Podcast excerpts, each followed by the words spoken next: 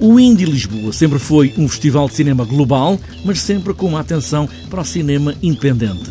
A edição deste ano, a 16ª, também reflete essa ideia, como refere Nuno Sena, diretor do festival, com filmes de muitas nacionalidades, mas com o foco do holofote no Brasil. O festival tem uma programação internacional sempre muito alargada. Este ano praticamente cobre todas as nacionalidades da, da, da Europa e depois há muito cinema latino-americano, há muito cinema americano, há algum cinema asiático, portanto é um cinema que, é um festival que de facto tem uma amplitude mundial.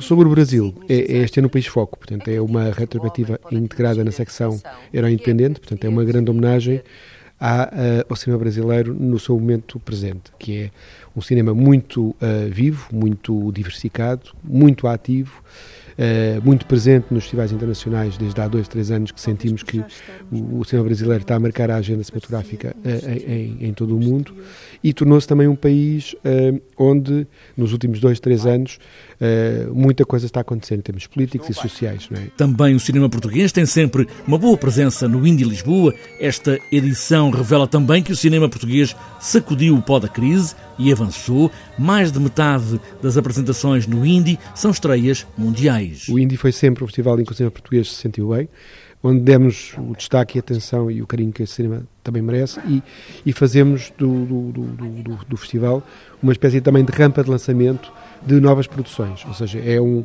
não é um balanço do ano cinematográfico português, é um, se quisermos é uma antecipação do ano cinematográfico português, já que a maior parte dos filmes, como referiu, são estreias mundiais, na curta e na longa metragem. Nestes filmes há muitos dedicados ao rock português dos anos 80, também ao hip hop e às mulheres e à importância que tiveram no rock momentos do Indie Lisboa para seguir de perto e esta noite, abertura com cinema independente norte-americano. A abertura é, é feita pronto, com, com um filme festivo, um filme eh, que, que, foi estreado há, poucos meses em Sundance, no Festival de Sundance, do Armin Corrine. O Armin Corrine é um lá está, um dos, um dos nomes mais importantes do cinema independente americano, pelo menos desde o Gummel, Uh, e é um, é um nome que o Indy tem acompanhado. Portanto, é, é um realizador que mostramos há, há, pouco tempo, há pouco tempo, há, há, há, poucos anos, o, o seu filme anterior, Spring Breakers.